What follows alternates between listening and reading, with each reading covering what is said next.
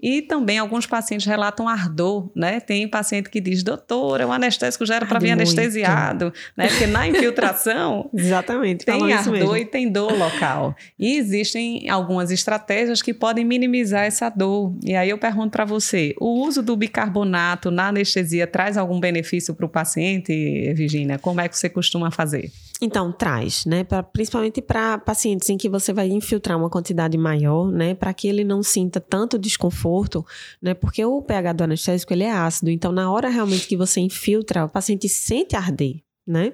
Então você pode associar esse bicarbonato para você poder aumentar esse pH e trazer esse, esse confortozinho para o paciente, tá?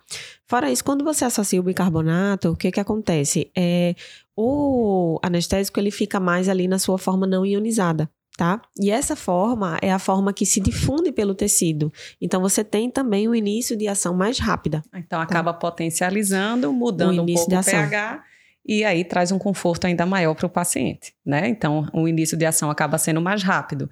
E se fosse dar uma dica aí para quem está começando, como é que a gente poderia fazer essa pequena diluição, uma pequena solução simplificada? Existem inúmeras, tá, gente? Mas Isso. uma solução simplificada que acaba sendo suficiente para anestesiar a grande maioria das superfícies da pele. Como é que você sugeriria para quem está nos assistindo? Então, é, na minha prática, né, do dia a dia, geralmente faço uma solução que eu uso 20 ml da lidocaína 2%, 40 ml de soro e 6 ml do bicarbonato, tá? Isso. Do bicarbonato a 8,4%. Então, a ideia é fazer uma diluição de anestésico com soro fisiológico 1 para 2 e considerar Isso. mais ou menos a solução uns 10% aí de bicarbonato. Então, a ideia é essa, você tem uma segurança grande e consegue anestesiar boa parte das lesões com segurança, né, Virginia? Exatamente.